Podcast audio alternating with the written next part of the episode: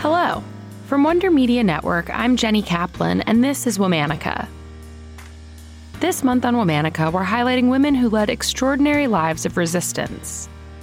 Today, we're talking about one of the most influential American labor organizers of the 20th century. From stirring up successful workers' strikes to advocating for women in the workforce, her commanding voice inspired countless activists. We're talking about Elizabeth Gurley Flynn.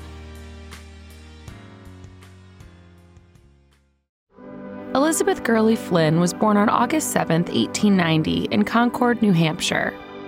As a child, her family lived in a few different industrial towns in New England before finally settling in the South Bronx. Elizabeth's parents encouraged her leftist political views from a young age. Her mother, Annie, was an Irish immigrant who had belonged to the Democratic Socialist Party, Sinn Féin. Her father, Thomas, was also a socialist and organized a chapter of the Knights of Labor. When she was just 15 years old, Elizabeth gave her first ever public speech at the Harlem Socialist Club. At the time, political speeches were a popular form of entertainment, and Elizabeth turned out to be great at putting on a show. A newspaper reporter once wrote that her audience was frowning when she frowned, laughing when she laughed, growing earnest when she merely grew moderately so. Elizabeth was 16 the first time she got arrested while giving a speech. She was literally standing on a soapbox in a busy New York square and got in trouble for drawing a crowd that blocked traffic.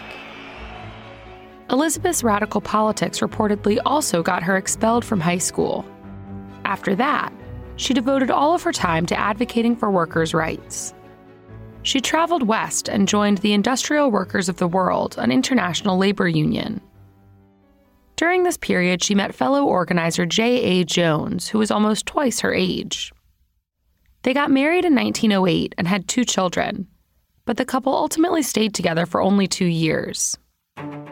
During the 1910s, Elizabeth helped organize strikes for textile workers and ore miners around the country. She traveled from town to town, using her forceful voice to spark resistance in communities of low wage workers.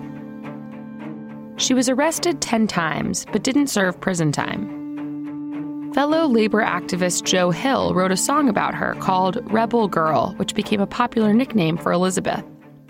In 1912, Elizabeth worked with Margaret Sanger, the birth control activist, to organize a textile workers' strike in Lawrence, Massachusetts. The strike lasted two months and brought national attention to the poor conditions inside textile mills the owners eventually agreed to raise workers' pay by 20%. After World War I, the country entered a Red Scare period and became more hostile to labor organizers. In response to this tide of suspicion, Elizabeth became a founding member of the American Civil Liberties Union, or ACLU.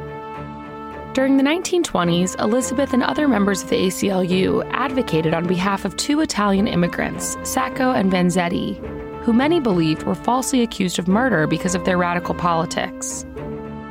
The two men were eventually found guilty and were executed in 1927.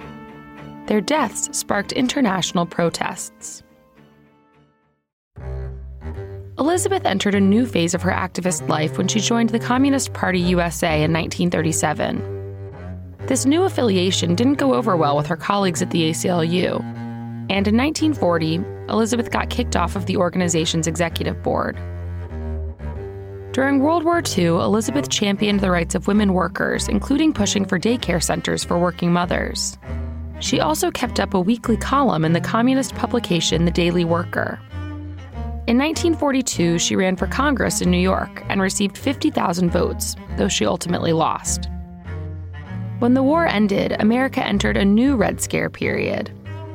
In 1951, Elizabeth and 12 other Communist Party leaders were arrested for allegedly calling for the overthrow of the U.S. government by force and violence. During the long trial, Elizabeth chose to represent herself. She was found guilty and spent several years at a federal prison camp near Alderson, West Virginia. In 1955, Elizabeth published her first book about her younger activism years called I Speak My Own piece, Autobiography of the Rebel Girl. A few years later, she published a second book about her time in prison. It provided a rare glimpse into the inner workings of a woman's prison. It also featured Elizabeth's hostile attitude towards lesbian inmates. After she was released from prison, Elizabeth continued her work with the Communist Party USA.